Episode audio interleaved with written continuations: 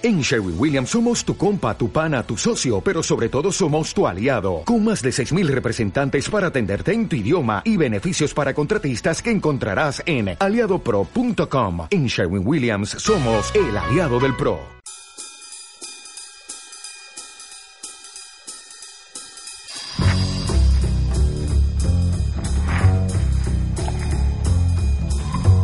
Hola a todos y bienvenidos un día más a Lo que diga el máster.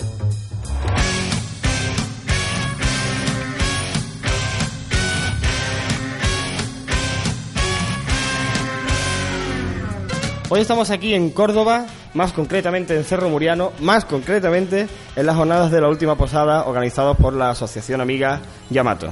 Estoy aquí con mi compañero Gurpegui. Hoy, como es un programa un poco especial, digamos que no vamos a tener secciones como estáis acostumbrados ni nada, y más queremos contarnos un poco pues nuestra experiencia, cómo está yendo la jornada, qué es lo que estamos haciendo aquí. Vamos a traer ahora a responsables de la organización de esta jornada, vamos a traer a editores, vamos a traer a autores de juegos y bueno, que os cuenten un poco pues qué es lo que están haciendo, qué es lo que han traído, qué es lo que han mostrado y bueno, sobre todo nuestra experiencia y cómo está funcionando. Hola Gurpegui, ¿qué tal? Buenas pues, hoy me vais a ir un poquito porque vamos a traer, como bien has dicho, a todos los autores.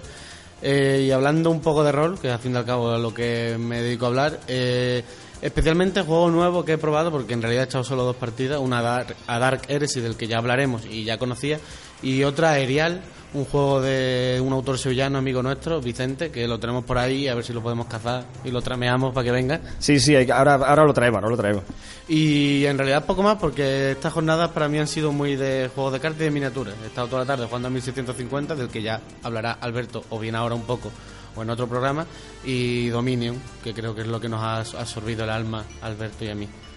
Sí, os ha absorbido por completo, ¿eh? Totalmente, así que yo creo que poco más puedo decir. Erial, cuando venga Vicente, os contará mucho mejor el juego y sin más pasemos a los primeros autores. La verdad es que hoy, bueno, nos tenéis que perdonar un poco por el tema de sonido, porque hoy estamos a tope aquí, nuestra querida Eli García, bueno, nos ha fallado, no ha podido estar aquí con nosotros, es una pena, lo hemos notado y lo estamos notando, y no obstante, bueno, mucha gente está entrando aquí, viendo un poco cómo grabamos esto y demás, por lo cual hoy se puede colar cualquier cosa, pero nos lo tenéis que permitir, ya que, bueno, pues, es un poco especial. Bueno, Gurpe, ¿tienes algo más que contarnos? ¿Algo así a priori como de avanzada, aparte de que has estado todo el día enganchado a Dominio? Pues hablar un poquillo de Erial, así yo como introducción, que es un juego con una temática un poco posapocalíptica ambientado en Europa.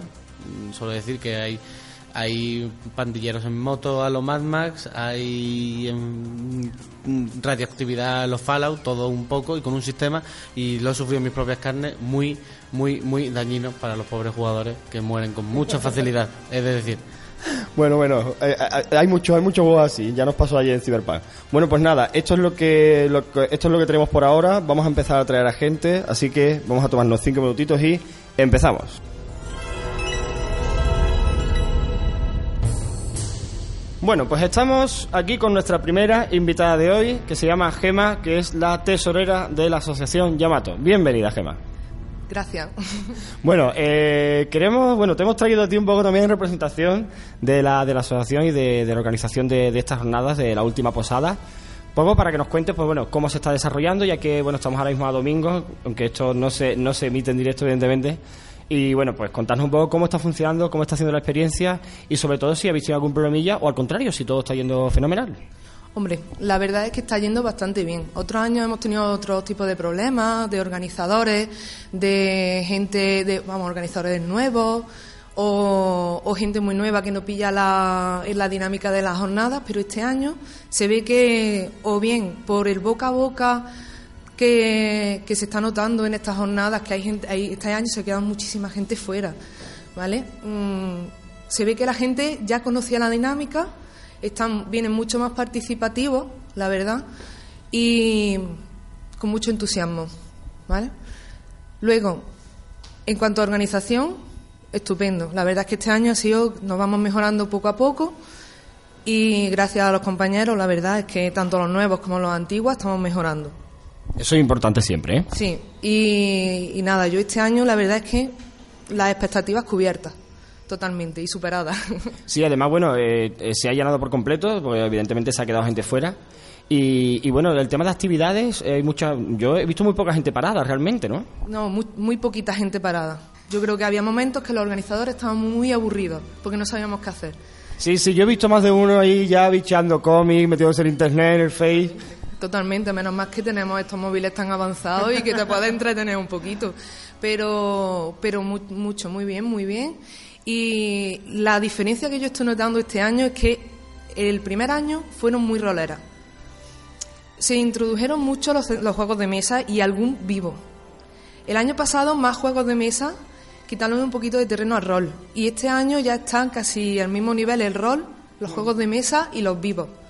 Sí, la verdad es que yo no, en esta jornada, bueno, yo he estado en varias y en esta la verdad es que no he notado mucha diferencia. Es verdad que está como todo muy bien desglosado, ¿no? Sí, la verdad es que sí. Y bueno, la verdad es que tanto los torneos como todo ha ido muy bien. Ha ido muy bien. Sí, la verdad es que a mí me ha llamado la atención. Yo es la primera vez que acudía a estas jornadas, que además me gustaría que explicaras a nuestros oyentes, porque muchos de vosotros que nos oís no habéis tenido oportunidad de venir, o a lo mejor no conocen las jornadas, ¿no? Y hay una cosa de estas jornadas que me está llamando mucha atención, que son estos de los eurodólares estos, ¿no?, que se están dando. Entonces, explicas a nuestros oyentes un poco, pues, qué consiste, ¿no?, cómo se lleva a cabo y para qué sirven finalmente, en realidad, ¿no? Claro, pues los eurodólares, este año se llaman eurodólares. Normalmente las monedas en sí son las monedas de la jornada. Según la ambientación que le demos, pues tienen un nombre. El año pasado fueron los tiles, porque estaba ambientado en China. El anterior eran monedas, simplemente monedas de oro y plata. Y este año, pues los eurodólares, por el tema Cyberpunk. Me ha encantado que hayas escogido a Cyberpunk para hacer esto, ¿eh? Un juego olvidado por mucha gente, que ya es muy antiguo, pero me encanta que lo hayas rescatado. Para mí es una de mis joyitas. A nosotros nos encanta. La verdad es que en Yamato se juega mucho, claro, a Cyberpunk. Y la dinámica básicamente organiza actividades, participan actividades, y la finalidad es que incentiva eso, en que aunque nosotros montemos cosas de antemano, que aquí se sigan montando cosas, que incentivamos también la gente que se quiera animar a dirigir, a montar juegos que a lo mejor por falta de gente con la que montarlo, que aquí encuentras gente de todo tipo y gente con ganas de jugar cosas nuevas y de conocer, y es eso. Montas actividades, se te dan 5 monedas, si participas se da una, para los torneos hay que pagar una porque tienes opción a premio, y luego el objetivo de esto es, si vienes en grupo, pues al final tienes una gran subasta de premios, de lotes enormes que si los compras en tienda valen por una pasta. Sí, eso es muy atractivo. Bueno, nosotros del dirigible hemos venido, si no recuerdo mal, creo que 18, si no 20 al final, no estoy seguro porque ha habido 2 más ahí. Y yo no sé cuántos eurodólares llevamos ya, pero es una burrada. Estamos deseando que llegue la tarde para ver qué pasa la subasta, pues claro, toda la gente que viene como nosotros en plan grupo, claro, tenemos muchas opciones de conseguir muchas cosas. Más tengo entendido que hay, no sé si son 3.500 euros en premios. Correcto. ¿En premios o para subasta? Hay en premios, porque ahora tenemos la entrega de premios de torneos y concursos, tanto para el de relatos como el de módulos, el festival de Inladri, para premios y para la subasta. Están repartidos, pero en total son 3.500 euros. A ver si nos llevamos la mayoría nosotros. Hombre, dejad un poquito para los demás, que habéis venido mucho, pero... Hemos venido mucho y eso es buena señal, hemos venido mucho y eso es porque nos gusta, ¿eh? No, la verdad es que ha sido agradable que vengáis tanto. Sí, la verdad es que sí, bueno, nosotros estamos, ya te digo, estamos muy contentos y la verdad es que, bueno, ya para ser un poco así como para finalizar, ¿no? Yo a nivel personal tengo que decir que a mí me ha sorprendido mucho. La verdad es que nunca había venido, yo había estado aquí, pero no en estas jornadas. Y la verdad es que me ha gustado mucho esa dinámica, ¿no? Este tema de los dólares es como un juego constante. Digamos que aquí pues es una asociación que promueve los juegos de rol de mesa y gracias a los eurodólares estás jugando todo el tiempo. Si compras una lata, tienes eurodólares. Si no sé qué, puedes participar en esta otra cosa. Y la verdad es que es una iniciativa muy interesante que yo os felicito. Primero, por el éxito que habéis tenido, que habéis petado y se ha quedado gente fuera. Y segundo, porque está todo el mundo siempre haciendo cosas y eso, la verdad es que, en definitiva, es de lo que se trata de hacer una jornada. Exacto. Nosotros lo que no queremos es que, habiendo actividades montadas, que se queden vacías, muchas, y que haya gente aburrida. Que estén en la habitación, que se vayan por ahí. No, no queremos gente aburrida. Ni nosotros queremos aburrirnos nosotros, los organizadores. Eso significa que está todo el mundo haciendo cosas y que todo va perfecto. Totalmente, pues prueba superada, Gema, de verdad. La verdad que sí, pues nada, un placer, gracias por estar aquí y nada, esta es tu casa y cuando quieras, pues aquí nos tienes, gracias. Nada, lo mismo os digo, cuando queráis, aquí estamos. Un saludo. Bueno, es que hoy tenemos aquí público, ¿eh? Hoy tenemos aquí un publicazo que no vea. Hoy estamos que lo tiramos aquí, no sé cuánto va a durar para hoy ni cuánto tiempo vamos a estar, pero esto va a ser un poco locura, pero bueno, eso es extraordinario, vamos a aprovechar todo lo que tenemos aquí. Con nosotros está aquí sentado ahora mismo Juan Carlos Herrero, editor de Ediciones Sombra, una editorial, empresa que lleva desde los 90, si no me equivoco, editando juegos de rol y de mesa. Y entre ellos, los más famosos o aclamados en este caso son Comandos de Guerra, el cual tengo entendido que va ya por la tercera edición, el juego EXO, 1802 y Rol Negro. Así que aquí tenemos al gran Juan Carlos Herrero. Bienvenido. Muchas gracias. Bueno, Juan Carlos, cuéntanos un poquito. Primero, ¿cómo está siendo tu experiencia aquí? ¿Cómo te lo estás pasando? ¿Qué estás haciendo? Cuéntanos, pongo un poco al día de qué llevas haciendo estos 2 días que estamos aquí. Pues mira, yo ya estuve el año pasado, me lo pasé muy bien porque la verdad es que la gente de Yamato te recibe con los brazos abiertos. Jugué a rol, que yo es una de las, o sea, yo en las jornadas cada vez puedo sentarme a jugar, y jugué a rol, y bueno, ellos me animaron a que hiciera partidas, y este año he venido, he hecho partidas y además he podido jugar. Sí, bueno, yo anoche me parece que te vi jugando a Conan, si no me equivoco. Anoche estaba jugando a Conan, sí. ¿Y qué tal? Bien, muy bien, porque al final no siempre tienes oportunidad de probar todos los juegos que te gustaría, y hay muchísima gente que hace cosas, porque estábamos jugando a Conan, pero no jugábamos al Conan de 20, estábamos jugando a un Conan, a una versión que había hecho la persona que dirigía. Entonces siempre es muy bueno ver cómo la gente enfoca los juegos de una forma diferente. Claro, porque una persona como tú, que vive un poco de este mundo también, ¿no? Que está volcado con el tema de editoriales y demás, ¿cómo vive la jornada? Porque realmente siempre estás como, digamos, detrás del bastidor, nunca puedes estar ahí disfrutando de este tema, ¿no? Hombre, a ver, en las jornadas te lo pasas bien, sobre todo cuando porque puedes contactar con la gente y la gente te cuenta cosas y siempre es una experiencia muy positiva porque siempre coges un poco de referencia de lo que piensa la gente, lo que tú tienes que hacer. Entonces, eso es muy interesante. Pasa que al venir como editorial, sobre todo si pones un stand y estas cosas, siempre estás un poco apartado y tienes una responsabilidad, porque tú al final, si vienes con un stand, aquí no tenemos stand, pero cuando vamos a jornadas con stand, tú el stand lo tienes que abrir a las 10 de la mañana. Claro, tienes que estar pendiente de eso, ¿no? Eso de quedarte jugando hasta las 4 de la mañana, el primer día lo haces, pero ya uno no tiene edad para hacer los 4. Totalmente. Bueno, y cuéntanos, Juan Carlos, ya hablando un poco también de tus juegos, de tu editorial y demás, ¿cómo está funcionando? ¿Cómo va la cosa? Bueno, yo no me puedo quejar, porque nosotros estamos... pues mira, lo primero que sacamos fue en el 98, que fue una revista, y desde entonces estamos sacando cosas. Yo, la verdad es que Ediciones Sombra pues no es la editorial más grande del mercado, nunca lo ha sido y nunca lo hemos pretendido. O sea, nosotros sacamos cosas y mientras siga funcionando, pues seguiremos trabajando. Entonces, bueno, vamos a nuestro ritmo, que es despacito. Y sí, no, claro, no, tampoco hay por qué tener prisa, ¿eh? Claro, no queremos entrar en la dinámica de decir, bueno, vamos a sacar una cosa cada 2 meses porque hay que estar en el mercado. No, nosotros preferimos sacar las cosas cuando las terminamos. Las sacamos, las promocionamos, las vendemos y nos vamos a trabajar en la siguiente. Yo ayer estuve aquí a tope, yo hasta ayer no pude llegar, el viernes estaba trabajando y no pude estar aquí. Ayer estuve todos los días jugando para un poco quitarme el mono y la verdad es que no estuve muy pendiente de qué ocurría más allá, ¿no? ¿Cómo han ido estos 2 días? ¿Has hecho presentación de algún juego? A ver, yo hoy en esta jornada he hecho una partida de Comandos, que la gente normalmente me suele pedir que haga partidas de Comandos. Porque digamos que es tu juego estrella, ¿no? Bueno, en realidad el juego que más vendemos es EXO. Pasa que EXO es un poco la niña de mis ojos. Entonces, a mí el Comandos me gusta. De hecho, es el primer juego en el que trabajé. Fue el primer juego que publiqué. Y siempre intento hacer cosas de Comandos en las jornadas. Porque además es un juego muy sencillo. Porque acciones de Comandos son partidas de una sesión. Y entonces es fácil hacer partidas. Explícanos, para los que no conozcan el juego, ¿podrías explicarnos un poquito cómo es? ¿Qué consiste? ¿Cómo funciona? Bueno, pues el Comandos es muy sencillo. Si has visto películas como Los 12 del Patíbulo o Los Vientos de Kelly o Cañones Navarone, pues el juego, en realidad, el concepto original del juego era jugar a eso. La segunda edición, en realidad, estaba pensada solamente para jugar a eso. Pero cuando nos planteamos sacar la tercera edición, Pues quizá un poco porque yo ya había ganado unos años y unos kilos. Qué cruel eres contigo misma, por feo Juan Carlos.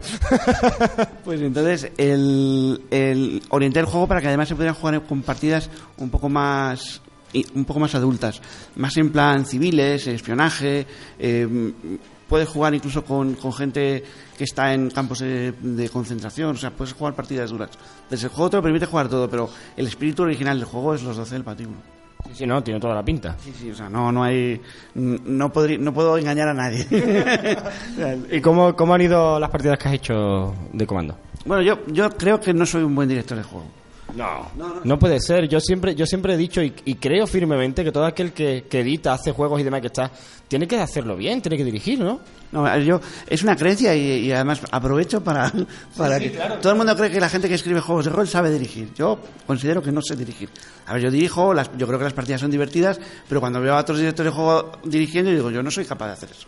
Claro, quizás porque entramos ya un poco, quizás más interpretación o a qué te refieres exactamente, porque a mí no me encaja, ¿eh? A ver, mi problema es que yo soy bastante tímido.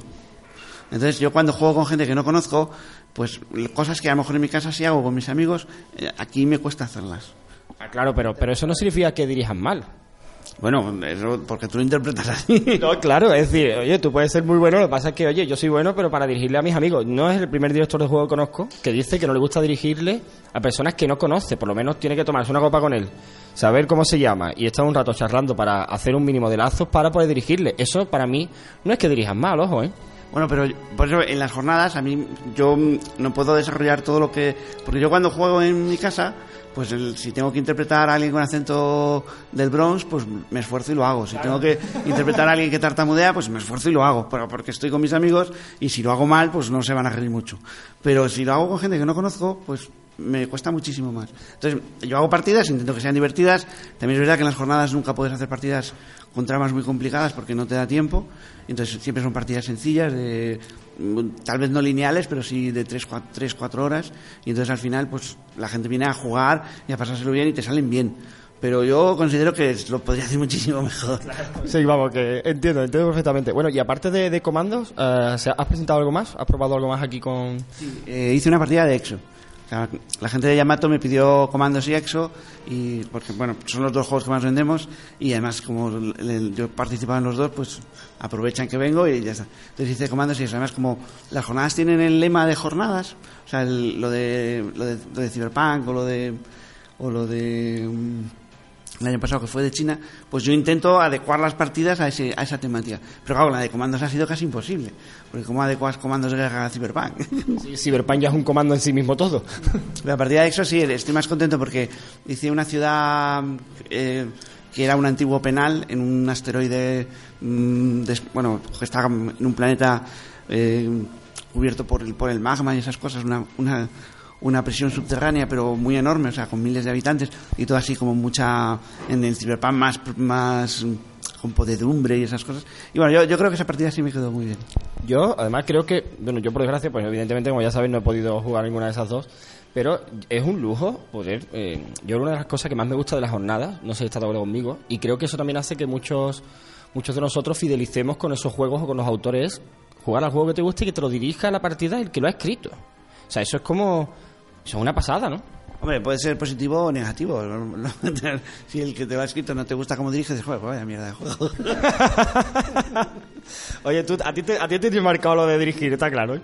No, hombre, siempre es interesante ir a la jornada. Ya te digo, yo en las jornadas recibo muchísimas ideas. Y luego cuando llego a casa es un boom de creatividad porque la gente te comenta cosas, te dice, pues yo juego de esta forma, y dices, o yo echo de menos en el Comandos que haya guerras, o sea, reglas para utilizar katanas de samuráis. Y dices, pues es verdad, no hay. Y llegas a casa y las escribes. Entonces yo recibo muchísimo. Entonces cuando voy a jornadas, pues intentas dirigir, intentas que la gente pueda, intentas estar accesible para que todo el mundo te pueda preguntar cosas, pero al final no puedes llegar a todo el mundo porque yo estoy seguro que hay gente en estas jornadas que ni siquiera sabe que estoy. Sí, no, es probable. De hecho, habrá gente que escuche la radio y diga, anda, estaba Juan Carlos. ¿Y por qué crees que eso es así? A ver. Bueno, porque la gente cuando viene a las jornadas tiene un plan hecho. Dice, pues yo quiero jugar a esto, quiero jugar a esto otro, he venido a hacer este vivo y... Nosotros vamos a hacer unas jornadas ahora en julio en Sevilla, ¿no? Entonces me parece muy interesante lo que estás diciendo y voy a aprovechar para hacerte esta pregunta. Tú, personalmente, ¿qué crees que sería lo ideal en unas jornadas para que, si yo voy a las jornadas, sepa que tú estás allí, que fulanito está allí, que se va a hacer esto? Es decir, si hay gente que se va a ir de aquí sin saber que Juan Carlos Herrero ha estado aquí, ¿por qué crees que es eso? Ah, bueno, pero es que yo no creo que sea malo. O sea, a ver, yo podría haber puesto carteles y podría haber puesto, haberme traído publicidad de la empresa y haberlo puesto. O sea, yo si hubiera querido que la gente, que todo el mundo se enterara, yo entraría en todas las áreas de muy buenas, soy Juan Carlos. Anda que no te vale, tía. Es que yo creo que la gente, afortunadamente hay suficientes juegos y suficientes formas de jugar como para que haya gente que no le dé igual que yo esté aquí. Bueno, y para finalizar un poco, cuéntanos, ¿hay alguna novedad ahí de Ediciones Sombra rondando la esquina? ¿Algo que nos puedas decir? A ver, estamos terminando un suplemento de EXO que se llama INMO, que es Infantería Móvil. Es un suplemento que está orientado en lo que es, dentro de la galaxia de EXO, hay una nación que es la más imperialista, es como si fuera Estados Unidos, y lo que hemos hecho es un suplemento sobre sus fuerzas armadas de tierra. Entonces, los que mandan a los planetas a llevar ayuda humanitaria. Nunca los invaden, solo ayuda humanitaria. Sí, sí, son súper enrollados. Exacto, sí. Hemos hecho suplementos de eso, entonces pues es un suplemento muy militar, muy con vehículos militares, con militares. Y cuando publiquemos ese, el siguiente que estoy ya empezando a trabajar con él, es un suplemento para comandos para la Guerra Civil Española. Ah, wow, bárbaro, muy bien. O sea, que está genial. Bueno, Juan Carlos, pues nada, ha sido un placer tenerte aquí. Desde luego esperamos y te invitamos a venir a nuestras jornadas que van a ser en julio. Hace mucha calor, pero no te preocupes, tenemos aire acondicionado en todos lados, ¿eh? No, a ver, a mí me gustaría ir a todas las jornadas. Lo que pasa es que es difícil. Es difícil, bueno, primero por desplazarte, porque además yo soy de esos bichos raros que no tienen coche. Bueno, tengo coche, pero no tengo carnet. Entonces, para mí es complicado desplazarme, pero me gustaría ir a todas. A mí lo que realmente me impide ir a las jornadas es el tiempo. Porque claro, venir aquí pues han sido 4 días, luego llego a casa y estoy destrozado, o sea, es un día que me lo tiraré durmiendo. Y al final es muy difícil compaginar tiempo con jornadas, pero por ejemplo a las de dirigible, que he visto que ya no las hacéis en la calle. No, este año, créeme, va a ser una película muy distinta, muy distinta. He tomado nota para ver si podemos acercarnos. Seguro que sí. Pues nada, Juan Carlos, gracias por estar aquí, ha sido un placer. Y ya sabéis, chicos, Ediciones Sombra, ¿tenemos alguna página web o algo que podamos visitar? Sí, www.edesombra.com. Pues ya sabéis, chicos, Ediciones Sombra, y echar un vistazo a todo lo que está haciendo Juan Carlos Herrero, porque la verdad es que tiene muy buena pinta, está teniendo muy buena aceptación, y como bien ha dicho él, no será quizá la editorial más grande, pero como bien dijo el otro día Ricardo Ibáñez, que a mí me gustó mucho, dijo que muchas veces tenemos que hacer las cosas y pretender ser lo que no somos. Y desde luego lo que transmite Juan Carlos Herrero por todas partes es humildad, y eso sí que vale. Así que gracias, Juan Carlos, y a seguir haciendo cositas. Vale, muchas gracias a vosotros.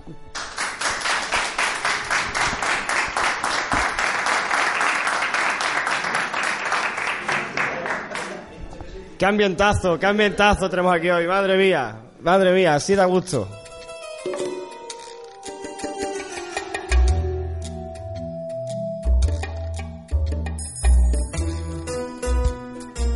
Ahora tenemos aquí, pues yo creo que pegaba, ya que hemos venido tanto al dirigible, digo, bueno, vamos a invitar de nuevo a nuestro querido presidente Eduardo y a, por supuesto, nuestro querido amigo Alberto. Bienvenidos, chicos. Muchas gracias por invitarnos. ¿Y yo qué pasa? ¿Echamos un Dominion? Váyate, nada, que me están dando también el Dominion. Bueno, pero todo lo que le pasa a Alberto es que como no sé jugar, me quiere enseñar mal para ganarme, porque es que si no...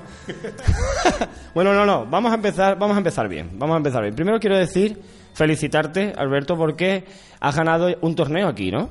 Pues ahí mi compañero Edu, el equipo 1 de Time's Up, sigue imbatible. Pues sí, la verdad es que fue bastante interesante la partida y ganamos justamente, vamos.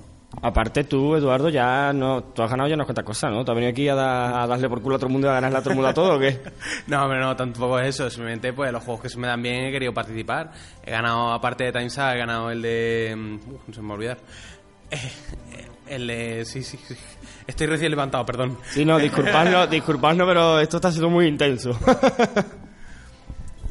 El que he vuelto a ganar, he revalidado en Córdoba el torneo de Kinos Tokio, que ya lo gané el año pasado. Y bueno, me presenté ayer a Tic Tac Boom, pero no pude ganarlo. Ahí la verdad es que yo pude ver esa final y te quedaste casi mano a mano con dos, que eran dos pedazos de cafres. Que no veas, además tú ya estabas agotado, ¿eh? Yo estaba agotado, la verdad, como les pasa a los ciclistas, me dio una pájara y me vine abajo. Iba muy bien, pero al final me vine abajo y caí.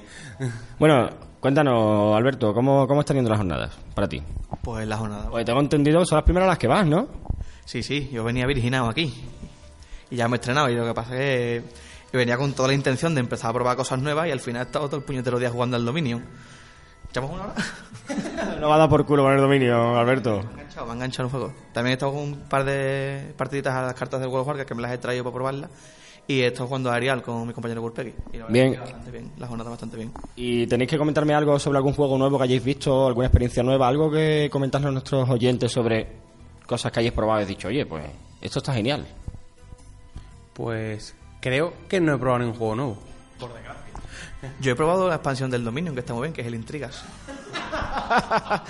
En fin, esto es un desastre. Yo no sé por qué os he llamado yo a vos. Yo no sé por qué os he llamado aquí para haceros ningún tipo de entrevista a vosotros, ¿verdad? No me vais a dar material ninguno, ¿eh? Bueno, sí, la verdad es que no, esta jornada no he visto, no he podido participar en nada nuevo, pero me hubiera gustado. De hecho, es lo que suelo hacer en las jornadas. Por eso están un poco raras, pero bueno, ya lo haremos en la siguiente. Vale, y bueno, ¿qué opinión os dan estas jornadas? Bueno, tiene como todas sus cosas buenas y sus cosas malas. Yo me he divertido bastante, pero bueno, de las cosas malas no vamos a hablar. No, de las cosas malas no vamos a hablar, nos hemos prometido no hacerlo. Yo sí, Gurpegui y Manu roncan mucho. Ciertamente. Estamos teniendo aquí un duelo de dragones por las noches, que no es normal, porque para los que no sepan, aquí pues también se pernocta en distintas habitaciones, caben hasta 6 personas, si no recuerdo mal, o 8, y bueno, la verdad es que está siendo una pasada. Bueno, chicos, pues nada, viendo las poquitas cosas que me estáis diciendo, que no me estáis dando juego ninguno, os invito a que os vayáis, que tengo a gente que traer aquí, ¿eh? Venga, pues... No, venga, pues no, dime. No, ves que me habías cortado, que el tema está en que yo vine aquí con ganas de probar cosas nuevas, pero al tener la biblioteca, eso sí, porque me parece que había fallado una asociación o algo que para traer el juego, había una variedad bastante pequeña. Por ejemplo, había 3 copias de Dominion, 3 de Catán, así que he jugado al Dominion. Y me he centrado más también en probar juegos de rol, pero como es la sesión de Gurpegui, pues eso ya que se encargue el de... Entonces, lo que además ha jugado las mismas partidas que yo. Totalmente de acuerdo. Eduardo. Bueno, yo he vuelto a los clásicos, he jugado Cyberpunk, que hacía un montón de tiempo, bueno, hasta aquella que jugamos tú y yo hace poco. Que la liamos ayer en Cyberpunk, la primera partida de la historia, que no se pega ni un tiro. No se pega ni un tiro y huimos como perras, pero conseguimos la misión, que es lo importante. Exactamente, la verdad es que sí, la verdad es que ha sido muy divertida, hay gente aquí súper enrollada, la verdad es que está haciendo partidas de puta madre, dirigiendo, echando mano, la verdad es que ahí estamos muy contentos. Bueno, chicos, pues nada, a seguir divirtiéndome mientras que yo estoy aquí dando el callo, que vaya tela. Venga, hasta pronto. Sótalo por seguro. Venga, hasta luego, compañero.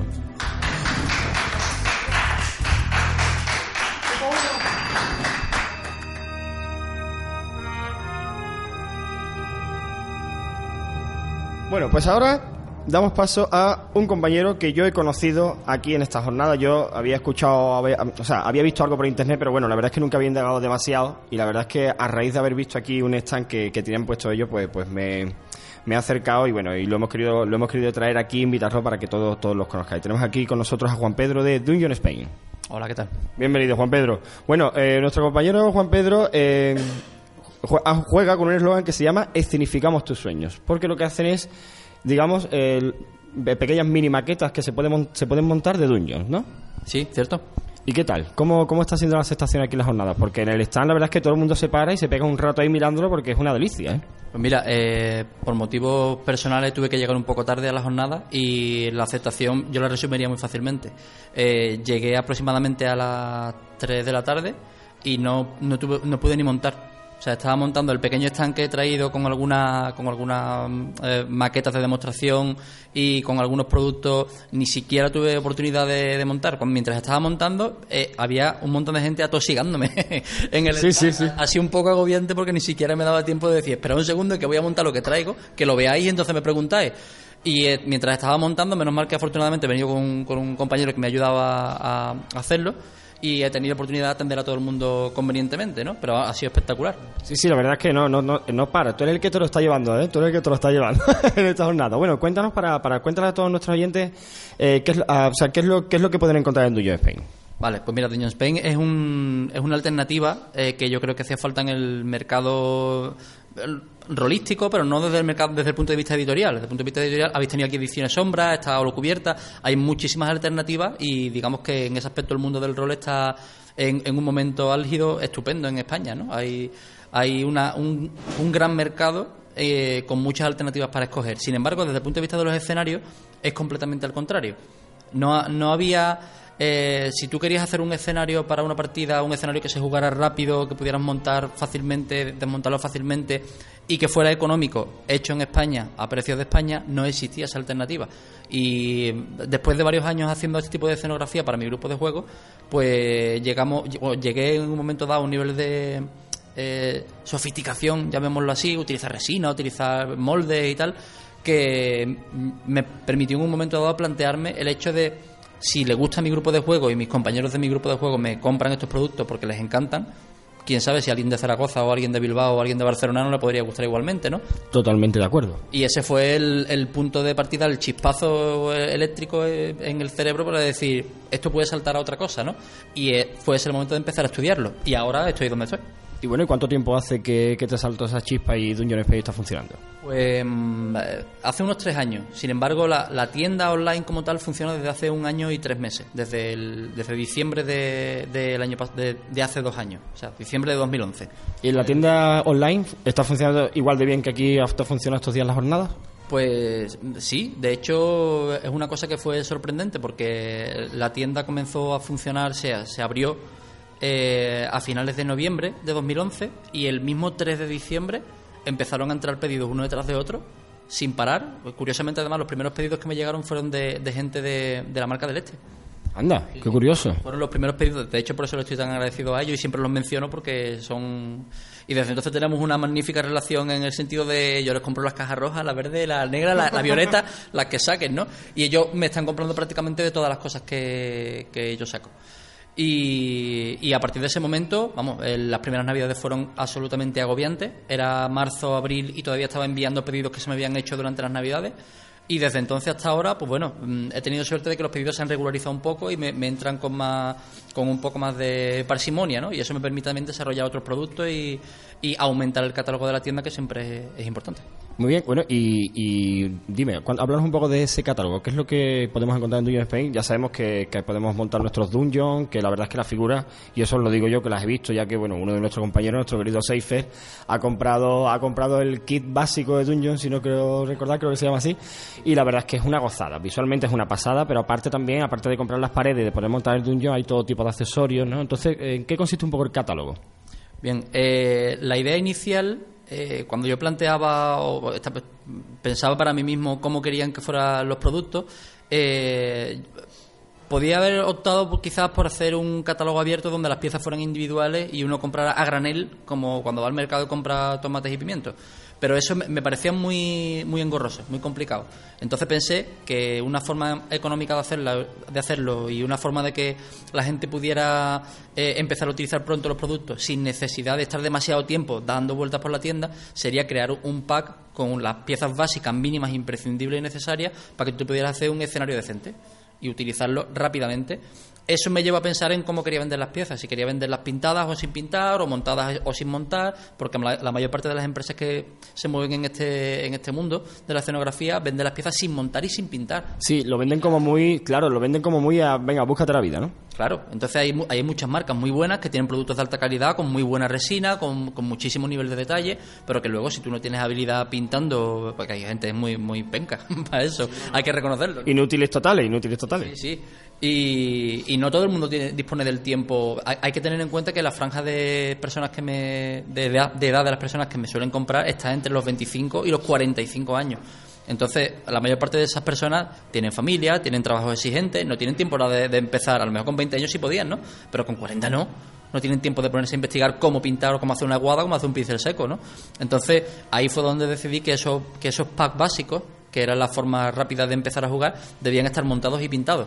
Y era una condición.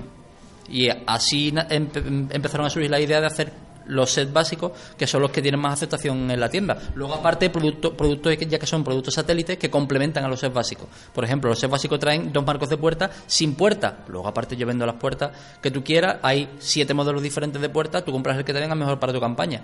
Sí, vamos, digamos que ofrece muchas opciones de personalización, ¿no? Correcto, correcto. Es la idea. La idea es tener un pack básico y a partir de ahí que tú lo personalices como quieras. El atrezo que tú quieras, las puertas que tú quieras. Y bueno, y es lo que siempre digo, ¿no? Esto lleva un año funcionando. Dentro de 5 años, quién sabe lo que va a haber en ese catálogo.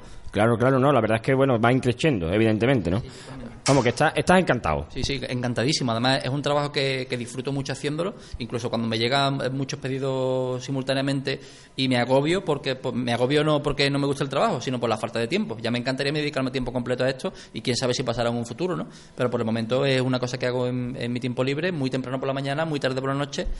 Y en días de fiesta, y por eso muchas veces la gente me dice, vente a echar una partida de Dominion. No puedo. No tengo tiempo. Vente a... No tengo tiempo. Y, hay que ver Dominion. Vaya tela que están dando con el Dominion. Aquí noto una mano negra, ¿eh? En este comentario. Sí, sí. Además, todo el mundo sabe que ese juego solamente juegan los de privados sociales.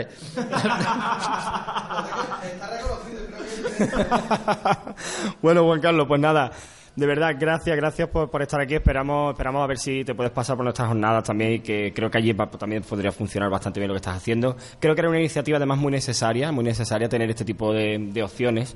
Que el cliente, pues eso, si lo había antiguamente, pues como tú bien decías, pues era demasiado caro y con mucho coste aparte de que tenía que ponerle uno solo. La verdad es que os comento, queridos oyentes, los pads de Dungeon Spain son para cogerlos, sacarlos de la caja, empezar a montar y disfrutar. Y la verdad es que están llenos de detalles y son una gozada, y la verdad es que están bastante bien de precio. Así que si queréis, ya sabéis, no dejéis de visitar la página www.dungeonspace.com y echad un vistacillo a todo lo que Juan Pedro ha hecho, porque la verdad es que se merece como mínimo este toque de atención. Muchísimas gracias. Gracias a vosotros. Yo espero veros en julio. Hombre, seguro que sí. Gracias, Juan Pedro. Hasta luego. Hasta luego.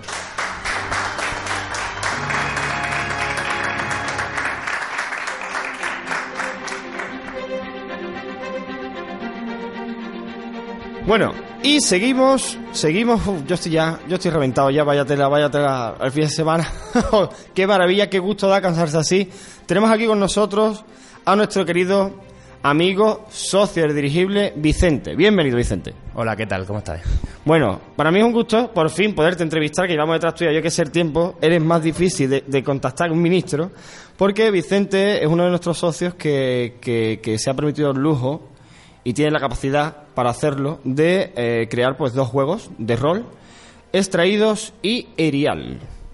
Pues sí, Extraído es el primero, ¿no? Superhéroes, que era la afición de toda mi vida. Lo saqué en 2004, totalmente autoeditado. Hay muchísima gente que lo conoce y que fue todo a través de internet.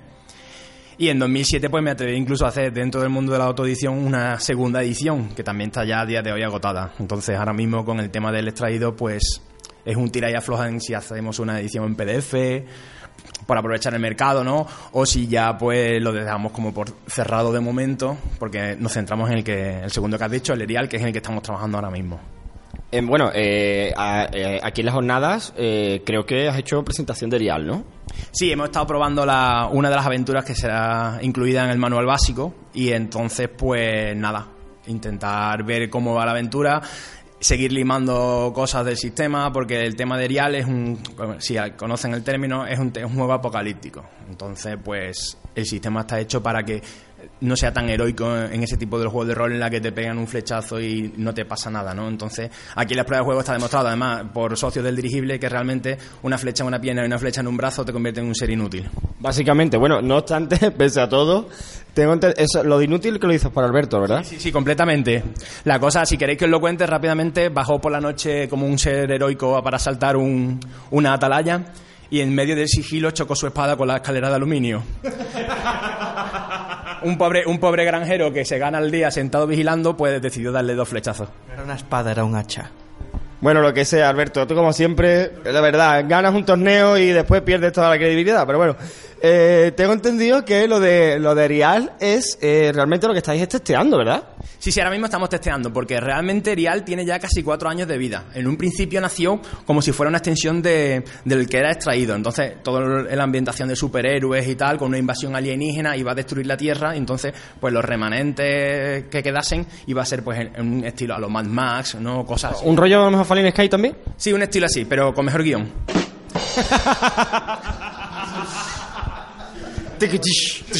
El caso es que entonces, como yo realmente mi segunda vocación es el tema apocalíptico y tal, decidí que no, que Erial podía ser, aunque es fácilmente compatible con Extraído, Erial iba a ser aparte. Entonces, durante estos 4 años nos hemos estado documentando de situaciones políticas, posibilidades de permanencia de alimentos, enfermedades, priónicas. O sea, si el FBI entrara en mi Gmail, me detendría. Sí, yo creo que no hace falta en tu Gmail para que te detenga. No, la verdad es que no. Y entonces, pues claro, la ambientación es posapocalíptico, es un posapocalipsis centrado en Europa. O sea, que ya está bien de tanto americano. Sí, los americanos, el 4 de julio, ¿vale? La Alianza Asiática, que es más o menos son los malos de aquí, que deciden atacar el mundo, bombardean Estados Unidos completamente. ¿Y Estados Unidos ya no existe en tu juego? Estados Unidos no existe en el juego. Estados Unidos desaparece, se convierte en un yermo radiactivo, no hay nada, no hay McDonald's, no hay Marvel, no hay nada. Y entonces, pues, el problema está en que si salen ampliaciones, ¿no? Pues nos centraríamos a lo mejor en Sudamérica, que algún remanente quedó. Qué bien, ¿no? Qué bonito. Yo creo que este juego se vendría muy bien por allí, ¿no? Gustavo el Charco. Sí, como a mí me dé por sacarlo en inglés y en PDF, pues entonces el FBI sí que me busca. Claro. Bueno, y lo de Extraídos, me has dicho que está agotado ahora mismo, ¿no? Sí, Extraídos se agotó la segunda edición y entonces, pues, dentro de la página web seguimos sacando manuales en plan... ¿Qué página? Pues mira, la página es Extraídos, sin la E, es una E que empieza con X, .sentinelestudio.com. Entonces, pues ahí se ve tanto información de Extraídos como de Erial y vamos poniendo pues actualizaciones en PDF totalmente gratuitas. Entonces, pues cuenta con una serie de como de revista aperiódica que se llama Extracines, que ahí puedes encontrar aventuras, revisiones de reglas y después pues unas aventuras. Más que nada es lo que me vaya dando tiempo, porque como comentaba antes el compañero, esto lo haces en tu tiempo libre. Claro, porque ahora mismo es muy difícil vivir evidentemente de esto. ¿Y todo eso que publicáis es totalmente gratuito? Sí, todo el contenido que está en la página web es gratuito, porque en un principio dado la cosa era de si tú te compras el manual básico, que el manual básico eran, en el caso del Extraído eran 220 páginas, creo recordar, ¿no? Y la edición salió por 25 euros. Bueno, tirado. Claro. Y bueno, el que conoce el juego la verdad es que dice que la calidad de impresión, la maquetación, incluso las ilustraciones, hay mucha gente que dice, es que las ilustraciones son mejores que los textos. Tú sabes, para dar por culo. No es para publicitar a mis compañeros dibujantes que son todos unos máquinas. Claro que sí, hombre, además no está nada mal, ¿eh? Bueno, lo tenemos ahí en la sede, yo tuve el gusto de bicharlo un poco por encima y está muy bien. Es más, yo no me esperaba que ese fuese el libro que todo el mundo decía que había hecho Vicente. Digo, pero esto es lo que ha hecho Vicente. Yo me imaginaba que habías hecho una porquería de juego. Sí, no, la verdad es que el apartado gráfico, ese libro ha estado en muchas editoriales de España, pues, para ver y comentar, y nos lo decían, que es que realmente el acabado de ese libro, pues, es bastante profesional. De hecho, el portadista nuestro trabaja ahora mismo en DC Comics. Sí, no, tiene una pinta brutal y es más, todas las partidas que me consta que ha dirigido Manu el año pasado, por ejemplo, aquí él estuvo dirigiendo y fue un éxito, a la gente le gustó mucho tanto el juego como la dinámica y más, se vendió algún que otro libro, recuerdo. Sí, se vendieron, hombre, es que Manolo es como el segundo padre Extraído. Sí, no está claro. Se conoce el manual mejor que yo. Sí, yo creo que te ha echado la pierna por encima, ¿eh? Sí, porque se lo comentaba a alguien que me estaba el otro día preguntando tema de Extraído y dice, se lo tuve que decir, digo, yo lo que es el libro físico no me lo he leído nunca. He tenido tantos documentos de Word, tantas pruebas de lectura, que cuando ya yo recibí los libros digo, ¡qué bonito! Totalmente. Ahí se quedó, ¿sabes? En mi estantería mirándome. Bueno, y cuéntanos un poquito así como para terminar, ¿cómo está siendo tu experiencia aquí en la jornada? ¿Qué estás haciendo? ¿Has tenido oportunidad de testear algún otro juego? En fin, un poquito de balance, porque ya hoy nos vamos a intentar arrasar con la subasta aquí hoy, pero antes de hacerlo, creo que nos lo merecemos, por muchos motivos. Antes de hacerlo, vamos a ver, cuéntanos un poquito qué es lo que ha pasado. Pues sí, tristemente ya nos marchamos hoy, pero yo creo que la jornada la resumo en encontrar un montón de gente súper enrollada, probar muchos juegos de mesa que a lo mejor por razones de trabajo o tiempo no eres capaz de probar, y después, pues eso, las aventuras de Erial, Heroclick, que es otro vicio enfermo. No, venga ya, no me digas. Sí, totalmente. Hermanamiento aquí entre nuestros amigos de Granada, que los saludamos desde aquí, y los de Sevilla, y muchos juegos de mesa, y muchos desfases. Muy bien. Pues nada, Vicente, me alegro mucho haberte visto aquí, que por la sede no te vemos mucho, sabemos que estás liado. Ha sido un placer verte aquí, ha sido un placer tenerte de compañero de habitación. Vamos a dejarlo ahí, no voy a no vamos a entrar en más detalles. Los dos sabemos a qué nos estamos refiriendo, que no lo hemos pasado muy bien. Y de verdad, ha sido un placer y nada, ya sabes que aquí te tenemos, vamos, aquí nos tienes para lo que quieras y esperamos poder traerte pronto para que, bueno, hablemos un poco más en profundidad de todo lo que estás haciendo, porque esto ha sido, digamos, un poco una presentación para nuestros oyentes, pero tienes que venir otro día a hablarnos más en profundidad porque estás haciendo muchas cosas y creo que pues se merece una sesión. Así que te esperamos, Vicente. Muchas gracias por estar aquí. Venga, perfecto. Muchas gracias a vosotros.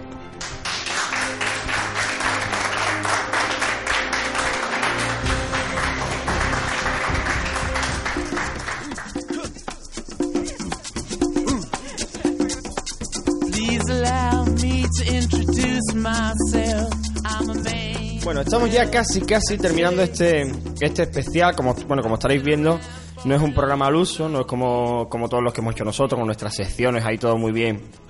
Aquí no había ni nada maquetado, ni guión, ni nada. Esto ha sido totalmente improvisado, de decir, bueno, vamos a venir aquí, vamos a hacer un poco esto. Y bueno, y espero que os esté gustando. Quiero aprovechar para daros, como siempre, hago las gracias a todos, pero en este momento tiene que ser de una forma muy, muy especial, ya que hemos sido nominados para como mejor podcast del año, de este año que hemos dejado pasado aquí.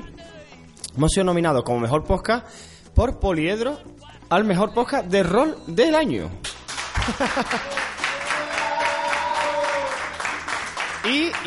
Y eso que solo llevamos 5 programas. La verdad es que evidentemente esta nominación nos ha cogido totalmente por sorpresa, no lo esperábamos, estamos totalmente agradecidos, sabemos que no nos lo vamos a llevar, ni intención que tenemos de hacerlo, ya que nosotros nunca pues decidimos hacer este podcast con la intención de ganar premios, sino hacerlo con la intención de comunicarnos con vosotros y poder hacer pues lo que nos gusta, que es esto, ¿no?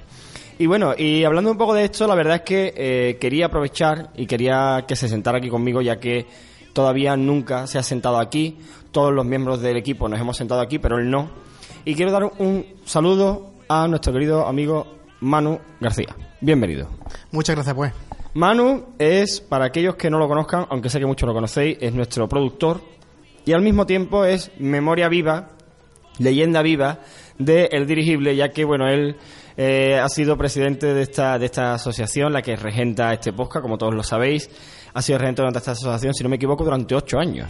Efectivamente, pues soy productor ejecutivo del podcast Lo que diga el máster.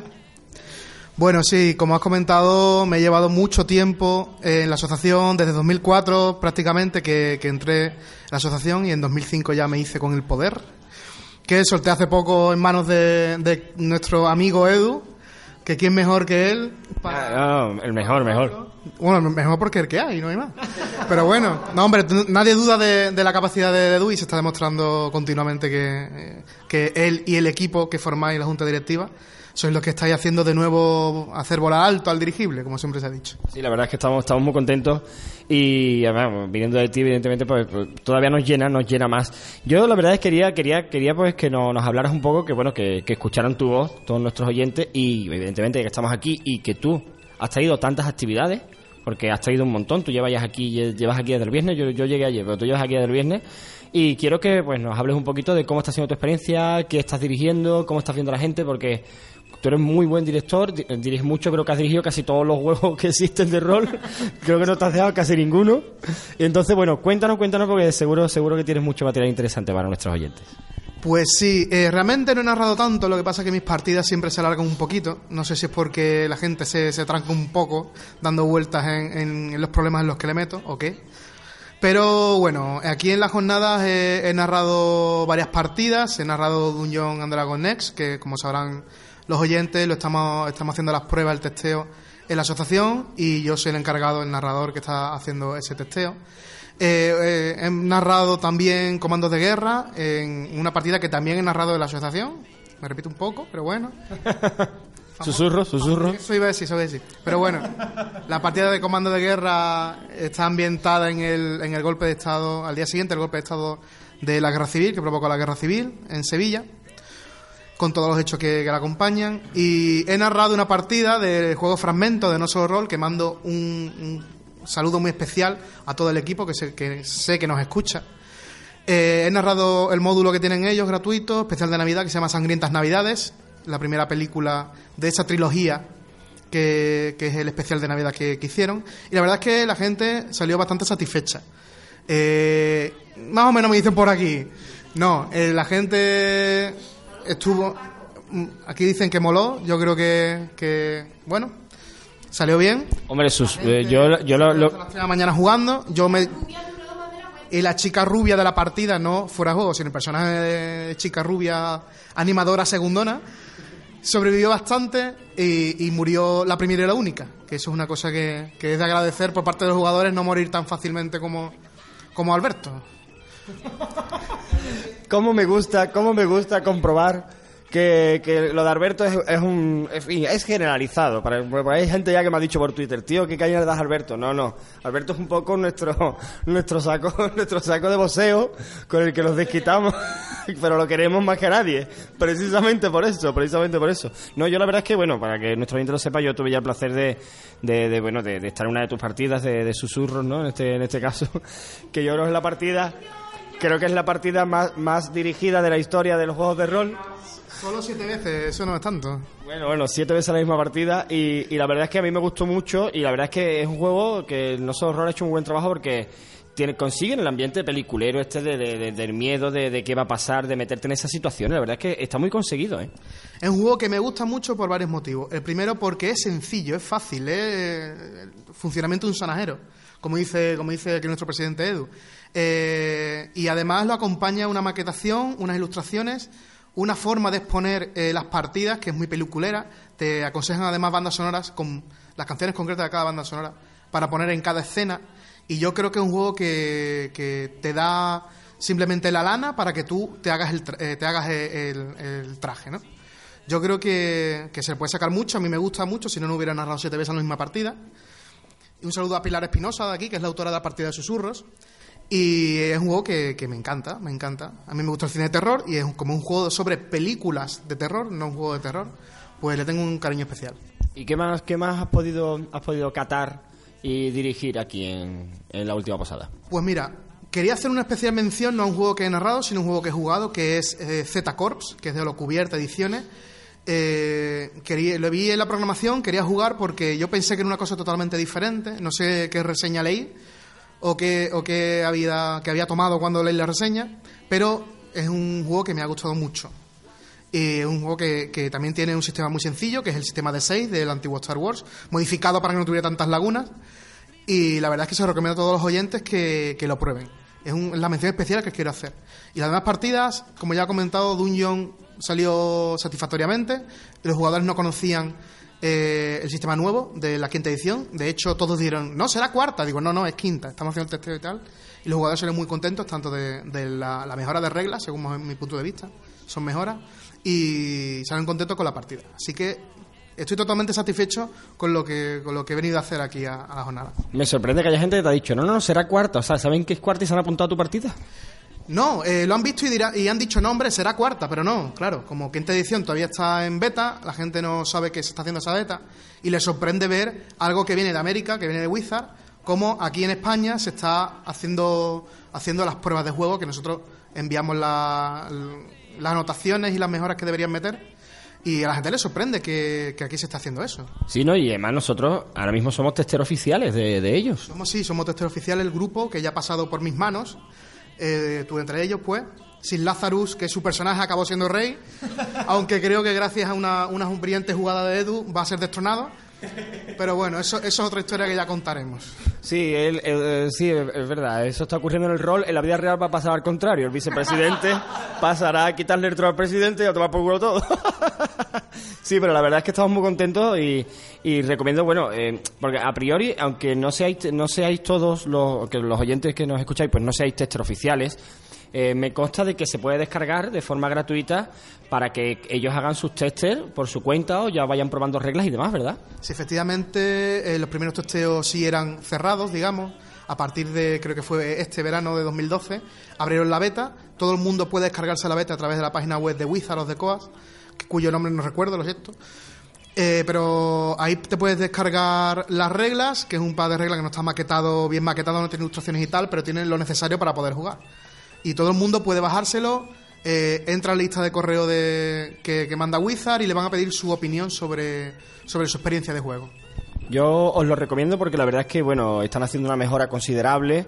Nosotros estamos disfrutando mucho con las invitaciones que Manu, pues en este caso, nos está planteando. Y la verdad es que a mí me ha gustado mucho la iniciativa y sobre todo la emoción que tiene en este caso para nosotros el tema de testearlo y saber que tarde o temprano, en muy pequeñito, pero aparecerá nuestro nombre en las contraportadas como tester oficiales. Sí, a ver si tenemos suerte y logramos ver al menos el nombre del grupo o el nombre de la asociación, que a mí la verdad es que me haría más ilusión que apareciera el nombre de la asociación y en un libro oficial de Dungeon & Dragon, vamos, eso sería ya la leche. Eso sería la hostia, estoy totalmente de acuerdo, por encima de los nombres, de nuestros nombres, eso sí que sería maravilloso. La verdad es que si llegamos ya a eso y logramos hacer las jornadas que tenemos en julio, al que espero veros a todos los oyentes de Lo que diga el máster, que además hacemos un encuentro de podcast allí. Si conseguimos eso ya yo me puedo morir tranquilo y dejar a Edu totalmente al frente, él solito, aunque seguro que con el apoyo vuestro, como ya he dicho, volaremos alto. Sí señor, pues nada, muchísimas gracias Manu por estar aquí, por haberte querido sentar aquí para que te escuchen nuestros oyentes. Y a ver, ¿esto qué es? ¿Qué está pasando aquí? Ah, es verdad, niño Marcos, es verdad. Es que me ha pasado aquí el compañero una nota de un chico que se perdió en nuestra jornada, que todavía no se ha encontrado, fue en el año 2007, ¿no? 2008. Marco era un niño, a ver si alguien lo puede haber visto en alguna jornada. Es un niño de unos 9 años, tiene un chaleco rojo. Y es que llevamos desde 2007 preguntando por él. Su madre, la pobre, ya no salió en los medios porque ni puede salir en los medios, está destrozada. Seguro que algún friki degenerado la habrá metido en una partida suya, la habrá metido en una jaula para narrarle todos los días, todas las noches. No, el niño se perdió. Marco. El niño ya irá a la universidad porque vamos, ya el niño, cualquier parecido con ese niño del chaleco rojo ahora es pura coincidencia y casualidad, está claro.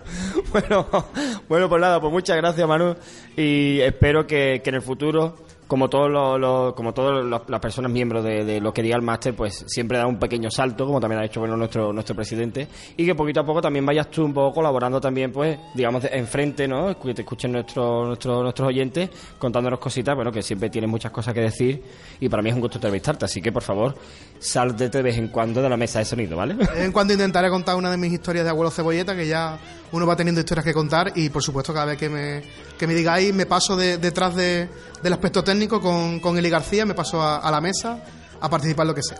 Muchas gracias Manu, gracias, un saludo. Gracias a vosotros, gracias pues.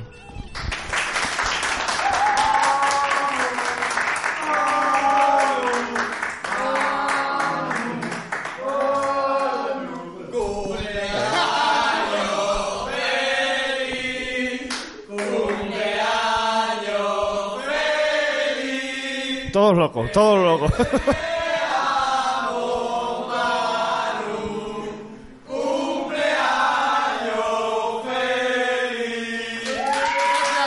Gracias, amigos, gracias.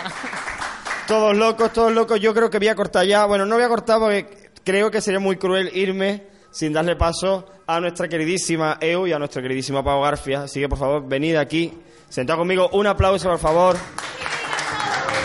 para nuestros últimos colaboradores del día de hoy, de este especial extraño, improvisado, gamberro que estamos haciendo. ¿Qué te gusta, los gamberros? Totalmente, por supuesto. Bueno, bienvenida, EU. Hola. ¿Qué hace? Y bienvenido Paco García. Hola, buenas. Oye, hay que terminar ya, que tengo que seguir organizando actividades. Necesitamos $2 esto, ¿eh? Sí, no, efectivamente. La verdad es que tenemos ya muy poco tiempo, así que solamente quería, evidentemente, invitaros. Me parecía muy cruel que en este especial no estuvierais vosotros. Como veis, aquí hemos venido, a la última pasada hemos venido... Vamos, la mitad de las asociaciones que están activas ahora mismo y de todos los que han venido al 100% entero, menos nuestra querida Eli García, nuestra técnico que no ha podido estar, de al cual le mandamos... Te queremos y te echamos de menos y te necesitamos. Muchísimo. Te necesitamos. Casi la lían, que no habían guardado. Sí, no habíamos guardado partida. y claro, bueno, Lo que diga el máster, hemos venido todos, absolutamente. Sí, por supuesto, aquí estamos todos dándolo todo, aplaudiendo y dejándonos a piel y... Y ya está. Paco, ¿tú qué te has tomado? Te veo muy nervioso. Tienes que dejar Monster ya, pues ya te la contamos. Escúchame. Son los eurodólares lo que se lo provoca. A ver, contadme, ¿cómo está siendo vuestra experiencia? Esto es una maravilla, esto es súper divertido. Además eso, o sea, no sales de una y te metes en otra, o si no tienes nada que hacer simplemente montas. De hecho, nosotros dijimos, bueno, pues ya que estamos de pachanga y no nos hemos metido en nada serio, vamos a montar. Yo hice una de mis juegos de conejitos asesinos, maravilloso juego, por cierto, al que mucha gente pensó que era una tontería y luego al final Manuel le gustó. Hombre, a ti lo de conejito asesino, yo no sé por qué, pero te da punto, te pega así. Ah, qué estupendo eres, pues. Tú y tus sutiles pullas. En fin, y luego hicimos, además, como la metimos una hora antes, la pudimos hacer como actividad, se apuntó también un chico de fuera, hicimos lo mismo con ¿qué hicimos? Jungle Speed, y nos metimos, estábamos nosotros de la asociación y digo, bueno, como nadie más entra porque está todo el mundo ya metido en historia, nos metemos nosotros y encima nos llevamos los eurodólares. Esto a ver qué conseguimos para la asociación. Qué troleo más gordo, por Dios. No es troleo. Las cosas, pues bueno, ahora mismo no hay demasiado dinero en general con todo el mundo, con toda la historia, y la verdad es que los juegos no son baratos. Y si podemos sacarlos de esta forma, pues oye, Coca-Cola, manuales, todo es bienvenido. Totalmente de acuerdo. Paco, ¿qué? Cuéntame. Yo te voy a contar mi horario de ayer. O sea, levántate, ve por churro en la cajita de esa mona, después corriendo al coche a coger las cajas de Kino Tokio, organiza el torneo de Kino Tokio, después tu novia te dice vámonos al Kelty, vamos a jugar a Ciudadela, vamos a hacer el maratón de Carcassonne, come. Después, partida de Giroclí, hombre lobo de Castro Negro, maratón de juegos de mesa, que por cierto creo que he ganado. Como no haya ganado me voy a frustrar, pero bueno. Y estresante, eso sí. He ganado 20 eurodólares. Por lo menos, porque yo todo el dinerico que iba cogiendo, toma, presidente, para ti. Yo lo iba donando a una ONG, o sea, tenemos que ganar cosas. Necesito juegos nuevos. Se me están acabando las ideas. Yo quiero más. No, de ideas nada, que por cierto, estamos para todos nuestros oyentes, vamos a decir ya así como el que no quiera la cosa, estamos Paco García y yo haciendo un juego de mesa, que es como un dungeon que a la misma vez es juego de cartas. O sea, una locura muy gorda que por ahora tiene muy buena pinta. Es más, ya hemos hablado antes con nuestro compañero de Dungeon Spain, que probablemente nos ayuda con el tema de la maquetación. Y oye, y ahí estamos. Así que de ideas nada, que estás haciendo muchas cositas. Bueno, y contadnos, aparte de vuestros días así diarios que habéis tenido aquí, lleváis 2, ¿qué es lo que os ha gustado? ¿Qué es lo que no os ha gustado? Hablemos claro y al mismo tiempo, oye, ¿Cómo han sido esas partidas, no? Ya no son las que vosotros habéis montado, sino las que habéis participado, etcétera. Porque, por ejemplo, Edu y yo jugamos ayer una muy, muy chula de Juego de Tronos, Canción de Hielo y Fuego. Nos quitamos el mono de Juego de Tronos, presidente Ejem. Exacto. Y, bueno, pues ya por fin hemos jugado, hemos hecho el sistema de intriga en condiciones y tal. Cogimos una parte un poco básica, pero, vamos, la verdad es que estuvo estupendo. Éramos 2 hermanos mellizos aquí, el señor Pue y yo, ¿Y para qué más? ¿Para qué contar más? Ya, lo demás imaginado ya. Nosotros 2, la verdad que la liamos un poco. Y descubrimos a la preña ahí que quería casarse para coger las tierras. Digo, la tía. Sí, la verdad es que la liamos. ¿Y tú, Paco? Pues yo contar así brevemente que en lo que mi sesión se respecta, Asmodee ha estado aquí altamente representada. Se han hecho muchas partidas de Hombre Lobo. Por cierto, enhorabuena a Marta por haber ganado el torneo. La isla lo ha petado y nuevamente enhorabuena al grupo 1, Alberto y Edu. Fue genial la partida. ¿Y qué cosas no me ha gustado? Pues por ejemplo, la ludoteca era cortita, para mi gusto. Yo no he parado de jugar, pero era más bien cortita, ¿no? Faltaban novedades. Estás acostumbrado a unos niveles de juego que ya todos nos quedamos atrás, que tú estás en el nivel 10. Hombre, tengo vida, pero me gusta jugar.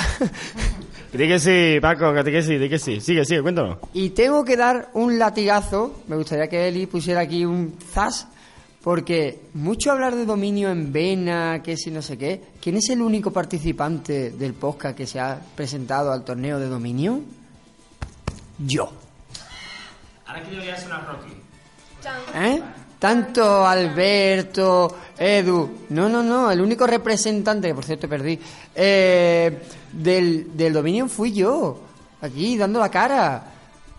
Y bueno, ¿habéis descubierto algo nuevo? ¿Algo que no conociese? ¿Algún juego que no hubiese jugado? ¿Algo para contarnos a nuestros oyentes? Bueno, la verdad es que yo vengo de novata. Entonces, prácticamente todo lo que he jugado ha sido nuevo, excepto al de Shang-Hu, que ya jugué en la JLA, que también montó el director de Yamato. Y además me he desquitado porque, bueno, aunque con una pifia, he matado a Angie, así que he quedado ganadora. Angie, lo siento, con amor, pero te has muerto. Fue una partida muy divertida, la verdad es que fue una partida muy cortita, eran 4 personajes, un poco para allá para acá, matar al malo y liarla. Y bueno, tanto la nueva de Fragmento de Manu de Navidad de Sangrienta, yo venía ya de Susurro. Manu. Como todos. Exacto. Y la verdad fue muy divertida. Fue muy divertida. Y la última que jugué con Seife fue Dark Heresy. Y yo, aquello acertar las tiradas es... Vamos, que tenga tú aquí un trevo y al Murphy fuera. Porque si no es que no te toca nada. Pero estuvo bastante bien. La verdad es que la campaña y tal estuvo bastante entretenida. Entonces yo vengo de nuevo. Todo lo que me he apuntado, a nada había jugado. Vamos, que te has pasado bomba. Bueno, Paco, para terminar... Yo he descubierto un clásico que estaba ahí, que no lo había probado, yo no puedo jugar a todo, que es el Mamma Mía, cómo hacer pizzas en 10 minutos, y la verdad es que es muy simpático. Ese sí lo gané. Y una edición deluxe del Pingüino, que la verdad, entre tú y yo, oyente, no merece la pena. Hay juegos de troleo mejores, y que me perdonen los creadores, pero no merece la pena. Pingüinos Deluxe. Y todo lo demás ha sido clásico. Todo lo demás he descubierto un poco las ampliaciones de Carcassonne nuevas que no las conocía. Y hombre, está bien. Mi vida llena de juegos. Sí. Bueno, pues nada, chicos. Espera, que hay que saludar porque tenemos aquí al señor autor del canal de Tornedo, que se dedica a poner juegos, a hacer pruebas, cierto. Juegos, y está por aquí, saluda, ven para acá y saluda. Ven para acá y saluda. ¡Vamos! Espera, que hay que dar la voz. Bueno. ¿Quillo qué hace? ¿Qué pasa? Lo que dice el máster, ¿qué pasa? Aquí tenemos a nuestro compañero. Gracias por la última reseña que nos ha hecho, ¿eh? Gracias, ¿cómo te lo está pasando? Del carajo, Quillo. Además quiero aprovechar porque esta es la segunda grabación del podcast que asisto. Fui el primer oyente externo. Y la verdad es que trabajáis de lujo, os merecéis lo que tenéis. Y nada, cojones, curráis eso aquí para adelante. Gracias, hombre, gracias, compañero, muchas gracias. Muchas gracias. Así da gusto, así no se va uno nunca. Bueno, y por hoy hemos terminado este especial. ¿O no lo hemos terminado? Yo tengo mucha hambre. Una última cosa. Venga, Paco, que tenemos que... Se busca cazadragón para las habitaciones de las jornadas que yo haga, ¿eh? No permito un dragón blanco más, o sea, traducción, dragón blanco, presidente que ronca, Gurpegui que ronca, o sea, yo quiero un cazadragón, que le meta un calcetín en la boca o... Bueno, esto no era necesario para que nuestros oyentes lo escucharan, pero bueno, gracias a todos, gracias por estar ahí. Que aquí el que no ronca vuela. Efectivamente, gracias a todos, gracias por estar ahí escuchándonos, siguiéndonos cada día, haciendo que esto cada día vaya más. Este ha sido nuestro especial. Desde aquí, desde Córdoba, Cerro Muriano, desde la última posada. Y para despedirnos, tengo aquí a un amigo mío, compañero de asociación, que él me ha dicho que quiere despedir el podcast diciendo la frase que decimos siempre. Bueno, si estáis aburridos, si no sabéis lo que hacer, si tenéis uno de esos días, haz siempre lo que diga el máster. Hasta el próximo programa. ¡Gracias!